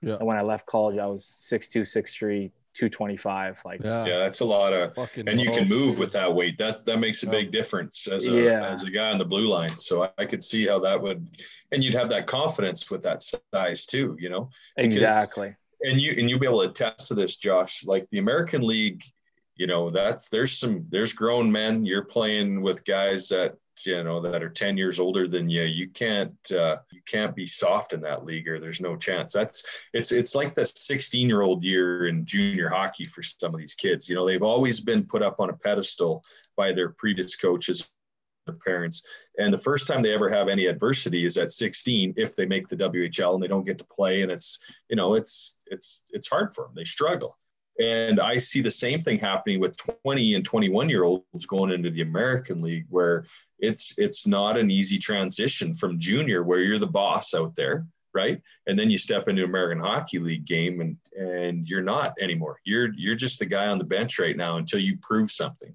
I, and I wanted to ask you this question about a, a coach or an individual, you know, somebody that you really think back on that helped you make that step. Playing in the NHL is that's the greatest league in the world. That's an accomplishment in itself. But I, I, firmly believe if you get to play a number of games in the American League, you've proved that's second best league in the world. Yeah, yeah. It's I mean, when I came out of college and I went into the American League, it was immediately noticeable. Like everybody, when you hit when I hit guys in college, it was like they you're, didn't hurt. It didn't hurt. Yeah, exactly. Yeah, I, I, could, I could hit it, blowing them up. Yeah, and it, I just, it just didn't hurt. Like I could do whatever, you know. I could play tough. I could play physical. There's no consequences really. And then when you go to the American League, now things change. Now you're playing against the big, big men who, you know, some have families to feed, mouths yeah. to feed, mm-hmm. things like that, right? Yeah. That's their living. They're trying to make a living playing hockey and getting to the NHL. So your eyes get opened a little bit, right? And uh, that was a big a big adjustment for me. But I had already started playing that physical role in college. So when I came in, I just kind of I still had that, but I contained it a little bit more. Uh, hadn't fought in a while, so I had to figure out kind of. Yeah, I guess I didn't know that, that there was that, no yeah. fighting in college hockey. That's crazy. Yeah, yeah, yeah. So I had to do that a little bit, but because you got some good ones in the AHL too don't know how many I got. I had a couple in the AHL. Yeah, some good ones. There's some good YouTube videos I like to watch. I watch your dad's oh, yeah. videos and I watch your videos. There's some there's some salty scraps. That was that was back when I had the weight coming into college. When you're working out four times a week. Yeah. Just do bench press and squats with your trainer. creatine. Did you get to the NHL faster than you thought you would from the AHL? Did you expect to spend some more time in the AHL before you got the call up? Truthfully, I thought I was going to be in the AHL for a little bit longer. Yeah, I thought I I didn't want to put the pressure on myself like I did coming into college, right? So I was thinking, okay, I'll go into the AHL. I'll cut my teeth a little bit, figure out the game. I'll figure out exactly how I need to how I need to play to make it to the NHL. And uh, luckily enough, I played that last, you know, the playoffs or whatever in the AHL. And the next year I came into camp and actually I think I broke my pinky I broke my pinky in a fight in exhibition game in camp. So I never really got a full camp under my belt. Yep. Went to the American League um, and started playing, and I, and I was playing well. I, I thought anyway. I, I, was just a solid defenseman, kind of doing my thing out there, playing physical, getting up the ice, joining the play, felt fresh, and uh, that was when the mumps was going through the NHL. I don't know, Jason, if you remember that, but the mumps was going through the NHL. Yeah. And uh, and we had two guys go down with the mumps, and then uh, Ben Lovejoy broke his hand in a fight against San Jose, and I got the call up like in October, and because I, I'd been playing well, and we went lost a righty D, and it was just so many injuries. I was so fortunate, right? So it yep. kind of caught me off guard a little bit. I think I was expecting to stay down, but I went up and I and I got in, you know, a fight or two, whatever it was, played decently well, and uh, stuck around for a little bit. And then the next year, made it out of camp. So yeah, I, I just it was just the right progression for me. And I honestly I found it a little bit easier playing in the NHL because guys are in positions. And in, in the minors, guys just kind of they're they're more looking out for themselves a little bit more and not as structured. So you have a little bit harder time as a defenseman who's always trying to get the puck off his stick to find somewhere to go with it. Whereas in the NHL, yeah, the guys are on you quicker, but a lot of times everybody wants the puck. Your forwards want the puck. They want to make something happen with that puck. So they're always looking to get the puck. And I was fortunate when I came in as well. We had a really good team of veteran forwards that knew the position in the defensive zone and were always an option for you. So that made it a lot easier for me. Oh, that's awesome. What were those guys like? You know what I mean? Like as a kid Oh. and you don't know any of them and you're starstruck by these guys that you watched on TV all the fucking time. And now you're in the Well, they- locker room with them. They probably all grew up watching fucking Josh's dad fight, so they think if this guy's half as tough, I'm, I'm going to treat him right. Yeah. But you were a guy, you were always a guy that that um same as me. You didn't want to you didn't want people to know who you were. You wanted them to watch what you fucking did and then judge you on that. Same as same as me, same as my brothers with the Byrne name in the rodeo world. Everybody thinks that you're given something and so then you're you're automatically to make it. And you had the same path as as say I did where no, I wasn't the fucking best guy. I struggled a hell of a lot and what I did outside the uh, the arena or the rink once and then once you got there you wanted to just prove that that your game is why you're there and no other reason for that right exactly. Exactly. Yeah. You you have to you want to make your own name for yourself. And when I was coming in, I think the big thing was, oh, this is Dave Manson's son. This is Dave Manson's son. Oh, look, he, he made it to the NHL. This is former NHLer Dave Manson's son. And you kind of got to make your own name for yourself a little bit that, you know, this is Josh Manson now. His dad is Dave. You know, you're not Yep. just in living in, no, I don't want to say living in the shadow because I'm perfectly fine being, you know, oh yeah Yeah. in that that position of him because he was such a great player in my mind. Um, but you kind of got to make your own name for yourself, and that was something that you know figured out as I went. The type of player that I needed to be didn't have to be exactly the same way my dad played.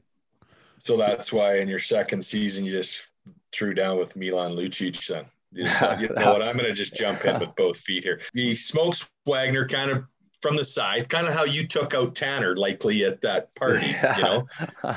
And uh, you, you didn't even hesitate. You didn't even hesitate. You went right to him. Um, Yeah. and handled yourself real well. But tell me, the wires touching or what? Or you knew who you were grabbing a hold of right from right from the start of that fight. yeah, I mean, it. Well, Wags was my roommate in uh, the AHL. I kind of came up. We were both drafted to the Ducks. We kind of came up a little bit through the development camps together. So he was one of my closer closer friends. So I had a little bit of emotional attachment there. yeah Yeah. Uh, I didn't want my friend getting hit like that. Yeah. And uh, when I looked up, I, I saw it was him, but I mean, Tanner can attest to this. When when when you get mad like that, you don't really think about who it is at first. Um, so I just kind of stood there, not really thinking what I was going to do. And I always say this in every interview I give because he doesn't. Ha- it was a preseason game. It was Milan Lucic. He's well established in the NHL. Like he doesn't need to fight yeah Right. Yeah. he was just coming in, and he did. And I, I wouldn't have made the team. Everybody says, "Oh, you know, regardless of the fight, you know, I think you would have made the team." Like that's what the coach, the D Mac D coach, told me that year. I don't know if it's true. I, you know, I don't want to think that way. I think that had a huge reason as to why I um, stuck out in people's minds because I think it caught a lot of people off guard. Even the guys on our team and on the bench, you know, caught him off guard. So- Right. Oh, for sure. For sure. I uh looking back like today I was looking at him and I was like I put the date to it and I'm like, geez, that's a lot. That's six years ago. You're just a kid. you yeah. know? Uh, that's well, and and another one that stood out for me, um, and it was a good tilt was Zack Kassian. Um, the next season, that was a regular season game, obviously in November, but um, you know, Zack's no slouch either. So you you were probably um, at that point you had the confidence in yourself, in your ability, and you must feel in uh, in your own skin that you can handle yourself with anybody in this league right now. I mean, I, I think I was a different, I don't want to say I was a different player when I was 23 years old, but I was a little different. You know, I just came out of college and I was feeling really strong and fresh. I didn't have the injuries, you know, that, that a 82 game season takes on you, the tolls that it takes on you. Um, I was a little dumb, you know, just kind of whatever happened. I, I knew I, I wanted to make my way in the league and I wanted to make a name for myself. Uh, so I I wasn't I didn't think as much about what I was doing. You know, as you get older, whether you admit it or not, you think your way through the game a lot differently than you did when you first came in. Yeah. Some for the better, some for the worse. Um, so I, I think if I was put in the position, I would find a way to handle myself. But nowadays, I won't try and put myself in the position as much if I don't need to. Right. If Right. You know, yeah, what I mean? that That's hundred something percent. yeah, I think that that happens to a lot of guys as they as they get through the league. You know what I mean? Yeah. Um, but yeah, that, I mean, that Kassian fight actually, I didn't know he was a lefty, or else I knew and I forgot. And when we dropped the gloves, I came up and his Oh. fist hit me square in the visor, and I was I was thanking the Lord that that visor was there at that moment in time because then I, I it kind of gave me one freebie. Otherwise, I would have ate that one early and I probably would have dropped. Um, yeah. But he said it to me right after the fight. He's like, "Did I hit you in the visor?" And I was like, "Yeah, yeah you got me. yeah, bro. you got me." So then you go, like we stated, 300 and some games in the NHL. You establish yourself. You you move up the ranks. You become an assistant captain of the Anaheim Ducks. What is that feeling like when when that the coach or GM or who who how did that whole situation um, play out, or does that mean anything to you? No, it means it means a lot to me. I mean, it's something that I've always prided myself on. Um, like you said, being the captain of the Cosmo Ice um, back in the day. always, uh, I always wanted. To. Still have that jersey hanging up at home. Uh, yeah, mom's got her in the closet probably somewhere. you're dang right. um, no, I, I just it's always been something that I thought was a part of my game. Always something that kind of made me the the person that I am um, in the room. Kind of, I wasn't always the best player, right? So you can, then you got to kind of find your way through. And I think that was a part of my game that I wanted to make sure kept me on the teams and didn't push me out because you see a lot of guys, especially as you get to the NHL, these good players that that just aren't they're not team guys they don't understand the team dynamic and and it seems almost like wasted talent. You're, you're wondering why are these guys getting moved around so much? What's going on here? They're such good players. Well, why is why are they not finding a home? And and a lot of times it's it's the unsaid, right? The unsaid that that uh, people have. So that was something that I wanted to establish of myself as soon as I got into the league, and and I was very appreciative when the uh, the Ducks took notice of that, and then you know as time went along, I got established as a leader. to think about where we were at at 10 years old and uh, it kind of leads into my next question of we weren't the the coolest guys in high school no. by any means right Oh, we weren't, no. we weren't at the at the high school parties and being the you know yeah we weren't fucking popular high school kids but um i got to do the graduation speech a few years ago pat on my own back for the Yeah. for the high school A kids couple clips And- for you. and uh, yeah, and uh, in that speech, I talked about how me and you walked those same hallways of that high school and just didn't let anything stop us. And walking into places like Madison Square Garden or the Staples Center, that's when I knew that that you know all those times, all those sacrifices, they were worth every fucking minute of it to live the dream that we get to do now. I know you're super humble and you probably we won't elaborate on it, but it's got to feel pretty cool knowing from where you where you came from um, to get to the point to where you're at in life today, and to be able to live and and play on the highest level. Yeah, I mean it's super cool. First, first of all, you did a great job with that speech. By the way, I was very, very impressed. Um, when I when I heard you speak so eloquently, uh, I was caught off guard. You're wondering who wrote it, eh, Josh? Were you wondering who wrote the speech? yeah, exactly, exactly. No, I was uh, the kid I knew to who was standing up on that stage. It was it was pretty impressive, but um, but no, it, it definitely it it uh, makes you feel like all the hard work you put in and all the sacrifice time just was so well worth it, right? Like all that, all those days where guys were going out partying or whatever, and I was sitting at home, ten o'clock, whatever it was, going to bed or curfew at nine o'clock, and back at home, and um, people are out drinking. Hey, why aren't you coming out doing this? Uh, what makes it feel like it all paid off when I was 23 and you know we're out in New York City yeah. doing what doing what Yeah. you know Or when Nashville you're on Broadway. and sign- save save my partying yeah. from when I was 17 till when I was 24 you know 23 Yeah. Heck yeah. That's all right. Tanner was picking up the slack for you. No, I know. That's- that's- Yeah, that was one of the best parts about high school was listening to Tanner's stories when he came back from wherever he was in in uh, in Canada, the small Yeah. towns, coming back Oh, from the yeah. rodeos. Yeah, small town if you made man. it to Jason school on knows Monday those. morning. Yeah, I didn't make it Yeah. very much. Oh yeah, yeah. I uh, I just got a 20 year head start on Tanner on it. So rising to the top, um, one thing that I always kind of look back on and uh, that now at the time it didn't seem that that cool or that important. And it was awesome, but you didn't really understand the significance of that time in life. And we both kind of got our shot to the highest level of our sports at the same time. And I know you were a huge uh, help for me and, and such a good buddy because we kind of went our own ways when you went to college and I was doing my own thing. And, you know, we started to reconnect later on, you know, in our 20s, early 20s, and then both making it to our highest levels. Then we started, you know, really being able to connect with the situations that we were in and handling those pressure situations and the mindsets and and just having somebody who understands what you're going through because life changes. When you get to that highest level and people are watching you on TV every weekend people do treat you different and and you know it's a different game. So for me and I don't know if it was the same for you but it was pretty pretty phenomenal to be able to to share that with you and have somebody to bounce that off of. Was there other than myself was there people that that really helped you to, to be able to excel at that highest level Yeah. yeah I'm on my dad for sure. I mean, there was there was a lot of people that helped me at this level, um, figuring out my game and how I needed to be a pro and how I needed to act and and the way you need to uh, take care of yourself. That's a lot. I'm sure you learned that as you went through, right? The way you take care of yourself is is a lot different um, than what you do when you were young. But um, just to touch on what you were saying, Tanner, it was it was nice to have you there to talk to. Right? You're going you're going up through the same thing that I was going through as you're trying to cut your teeth and make your way on in the scene and um, trying to become a regular.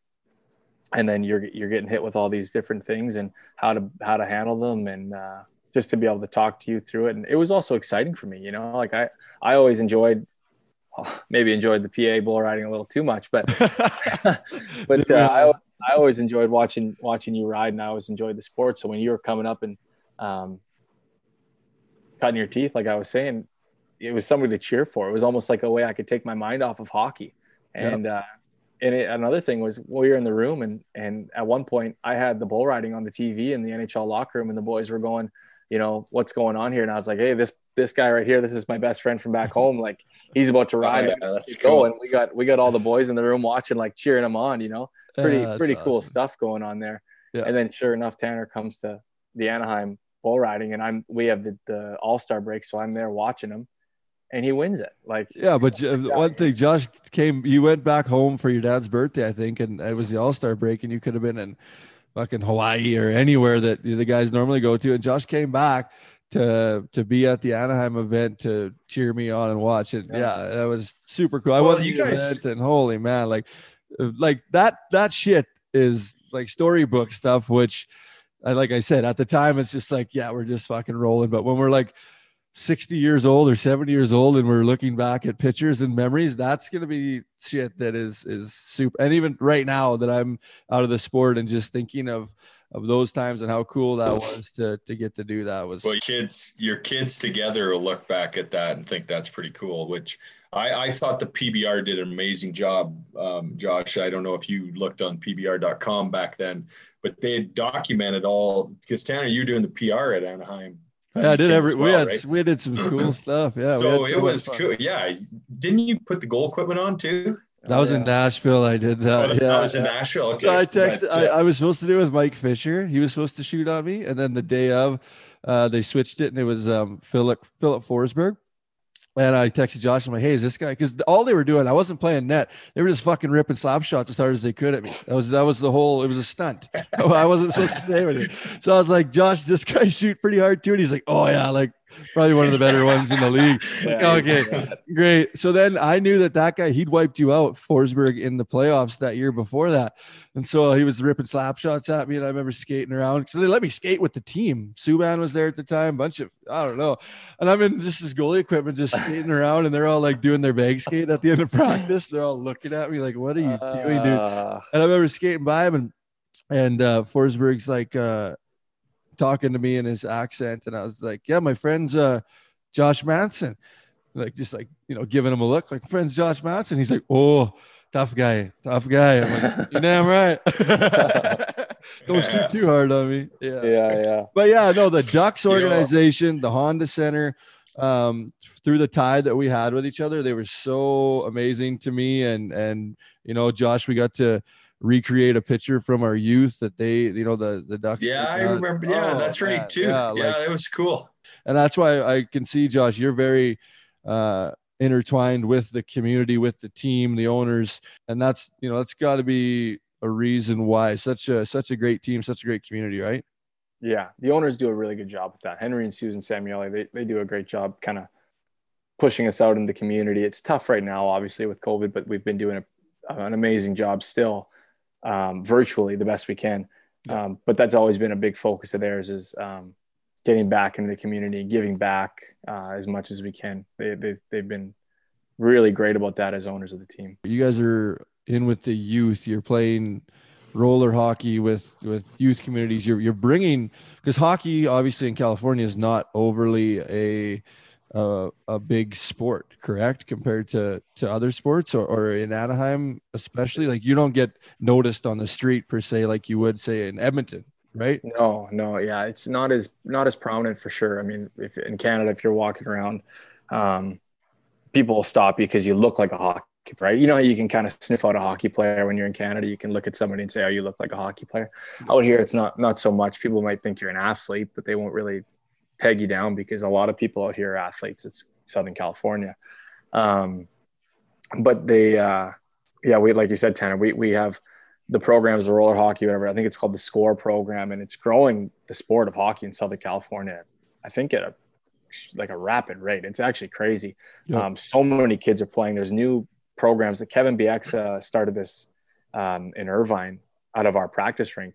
Um, oh man, I wish I had the name. Don't be mad at me, Kevin, um, of what it was or what it is. But they like the kids are at school and it, they're hockey all day. And I mean, these kids in Southern California, I'm telling you, in the next 10 years, maybe even less than that, there's going to be a lot of good hockey players coming out of Southern California because all these professional athletes, they come and they retire in Southern California or whatever it may be. And, and now they're putting their kids into the hockey programs. And now that the hockey programs are legit and they have good coaches that are teaching them from a young age, they're just gonna they're gonna bloom, man, and it's it's gonna Yep. be an inevitable force. I'm telling you. Yeah. Well, all athletes to start with, breeding athletes. yeah. Yeah. So how uh, how far are you away from your mom and dad? Um, just Two- so our audience knows, there that Dave he's uh, he's a coach in Bakersfield for the Edmonton Oilers farm team. Um, you're two hours away, Two and a half. two and a half. So Yeah. do you get to see each other a little bit more? Um, yeah. Yeah. we get down, especially now. Yeah, yeah. Especially now that we have the the baby, and um, they'll drive down when they get the chance. It's been re- really nice, actually, um, especially through this COVID process, having them in Yeah. Um, and not across the border, right? Getting stuck over there. So, um, yeah, they'll come down. Dad's Dad's got his schedule, which is tough because you know their schedule's just as crazy as ours for the most part. So it can be tough for him to get down, but my mom will pop down, so it's nice. And you didn't get home last summer. You just stayed in Cali. Yeah, yeah, we just stayed here in California for the whole summer. It was it was too hard with the baby being born and the uncertainty of our schedule when we were going to get back going, um, to go across the border with her, and she didn't have a passport yet. There was just too many things going on, so we unfortunately didn't get a chance to make it back. So what was it like um, having a child? Obviously, it's your first child, so it's just such a crazy situation to start with. Then through a global pandemic on top of it. What was that whole situation like? I don't know if California is different than Canada, but um, having a having a kid in a pandemic and and not being able to play hockey and just a total life change. How how's everything going that way? It was good. We had a lot of stuff going on for sure. Like we were building the house that I'm in now. We were we were building that for a good year and a bit. Um, and while this was all going on, while the COVID stuff started, and then the baby was born, um, and then the lockdown was all going on, so we couldn't get back to Canada even if we wanted to, and then family couldn't come down and see her. Uh, so it was just it was a crazy time. But on the bright side of it, I I didn't have hockey, so I was home all the time. I got to see my baby every single day growing, changing, all the things that you know during a normal hockey season you probably Yeah. not not probably you, you you can't get exactly. No. You just don't get that time. You're gone for two weeks at a time, and you come back and your baby's doing something um, that you'd never seen Yeah. him do before. So I, I was very fortunate. Uh, that was a, definitely a silver lining was the amount of time that I got to spend with with Gemma and and my wife Julie too. Yeah, I better throw that one in, pal. That Yeah. will go well for you. Yeah. Trust me, from a guy that knows 20 years experience. uh, you know, we talk about the fights, but there's also the uh, you've you've made yourself not just that player. You're a well-rounded player. You can you could skate, you can pass, you can score. Uh, in the league, what is is there times that stand out for you? Maybe it is a fight. Maybe it's it's I don't know what stands out for you over the over the last few years that you've been in the the highest level of the game as as one of the coolest experiences or coolest games that you've you've been a part of or coolest thing maybe you've done or you've seen somebody else do. um. Oof. That's a good question there, Red. That's a great question. Yeah, actually, the the the most fun game that I've played in uh, was the game six against no game six, game five, game five at the Honda Center against the Edmonton Oilers in the in the uh, second round of the Cup. Yeah, We, they come uh, back. Big They come back on Yeah. They call it. Yeah, for all the Oiler fans listening to this podcast right now, I'm sorry, Yeah. but the uh, yeah that the, the comeback when we were we were down three with like three minutes to play. Yeah. and we rattled off three goals to send it to overtime, and I was on the ice when Perry scored that goal. Oh wow. And uh, oh man, what a feeling that was! That was crazy. That was a lot, a lot, a lot of fun. That was that was definitely up there. Personal level, probably first goal I scored, and then probably fight against Lucic because that was right when I did that. I kind of knew I established myself, so that was a pretty cool feeling too.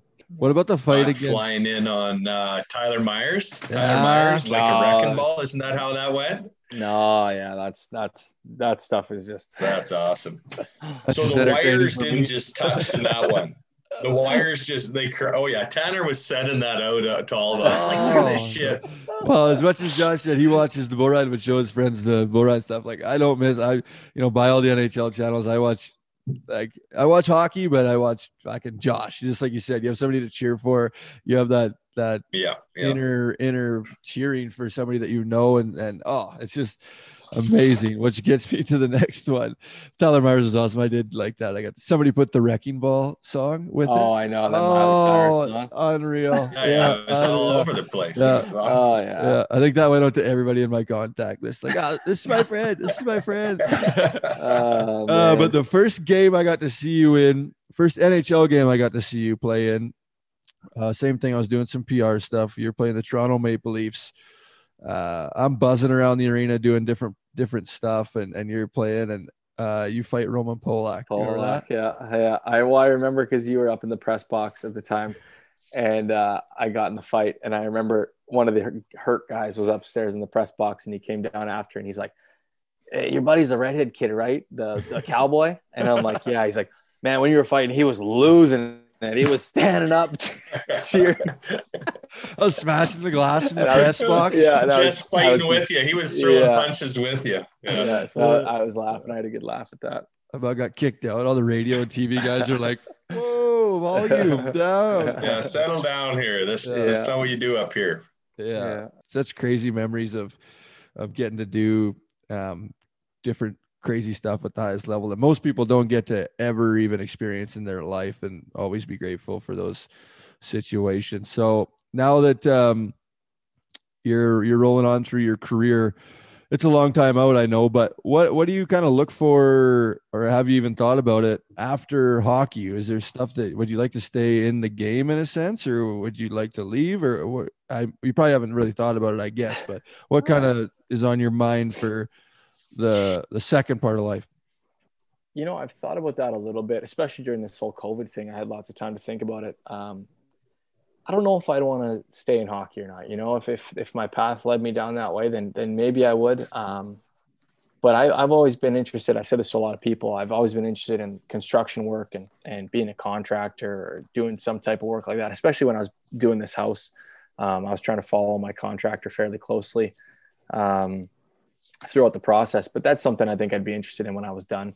I, I kind of got in touch with the NHL, PA, um, there's a workshop you can do to kind of figure out what an aptitude to, to aptitude test or whatever. So I started doing that stuff and trying to figure it out because you know that day is going to come one day inevitably. Oh, Um, good for you for taking advantage of those opportunities that are given to you because I, I don't even know of a player that's done that, Josh. So good for you. Yeah, thank you. Yeah, I mean, uh, hopefully one day I actually pans out and does something, but at least get you know start heading down that road because um, it does happen to every player eventually. You know, the game Yeah. the game leaves you eventually, whether you like it or not. Game So, catches up on you, Yeah, whether you want it to or not. uh huh. Yeah, yeah. So that's something I'd be interested in for sure. I mean, where, where or when that will happen, I don't know, but you know, one day. Yeah, and you're building a house in uh built a house now in California. You guys moved in full full time there.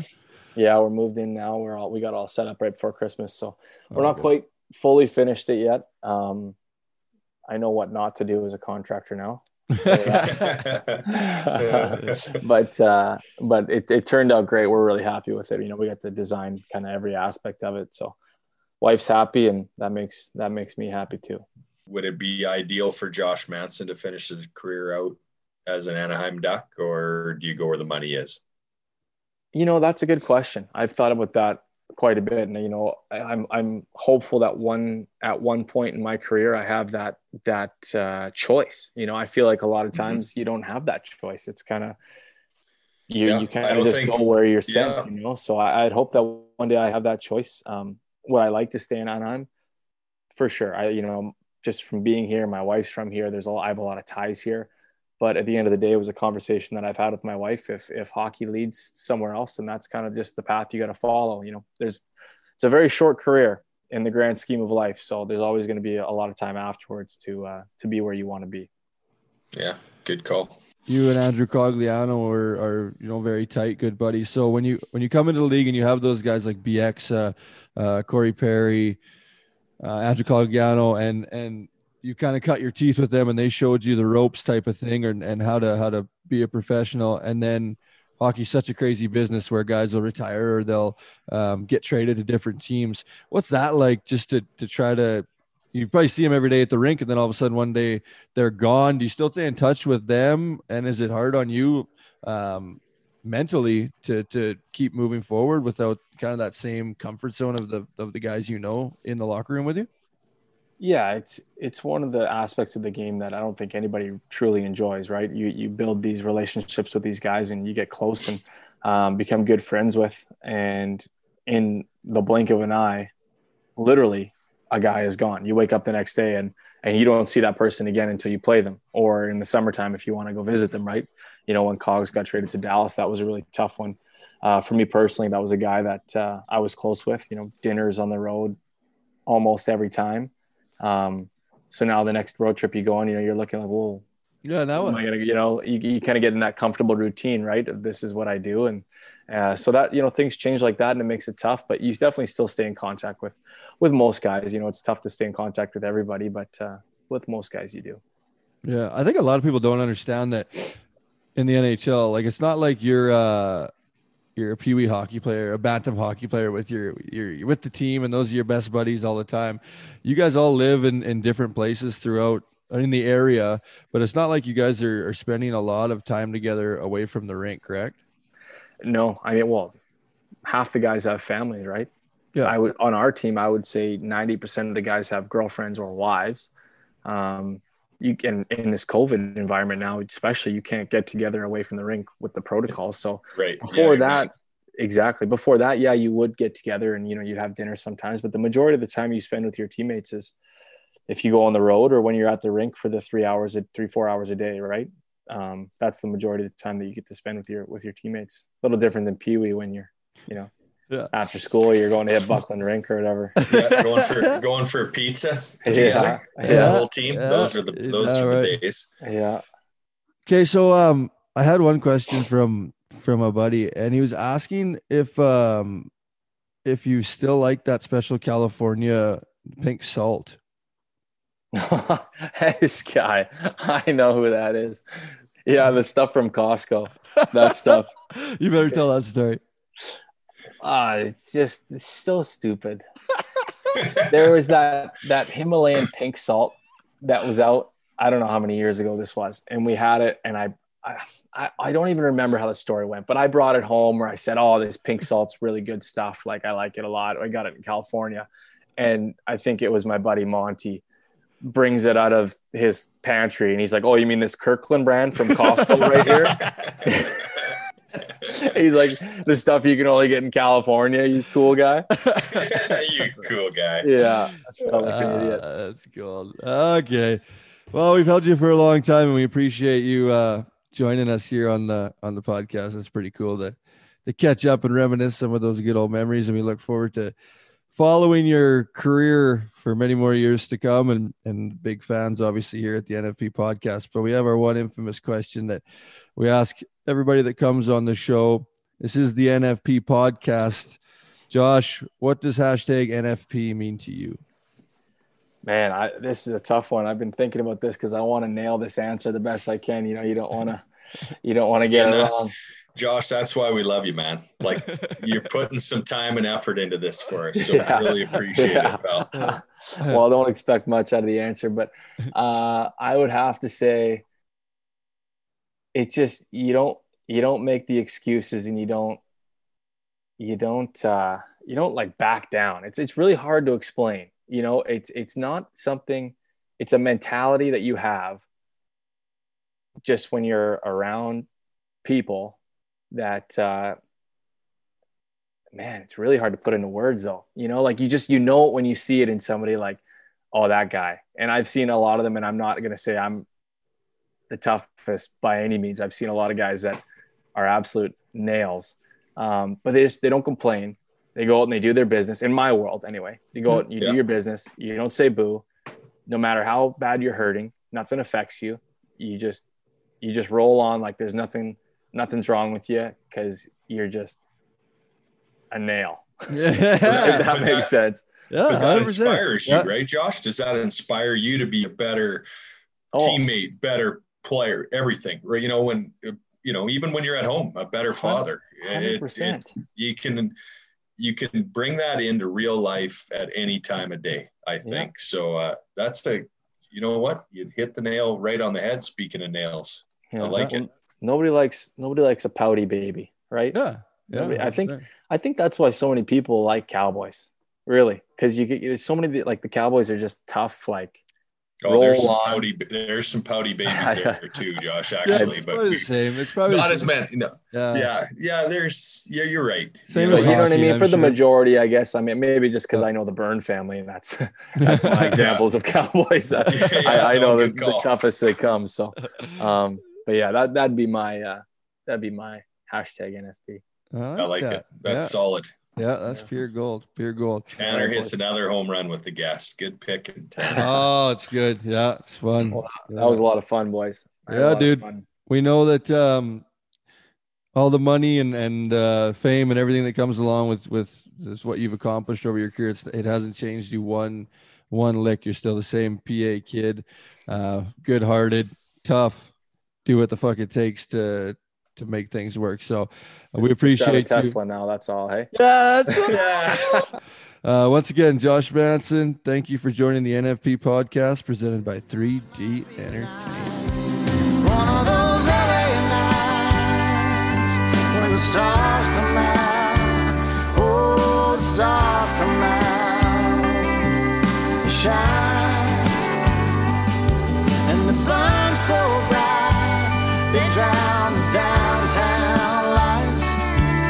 Stars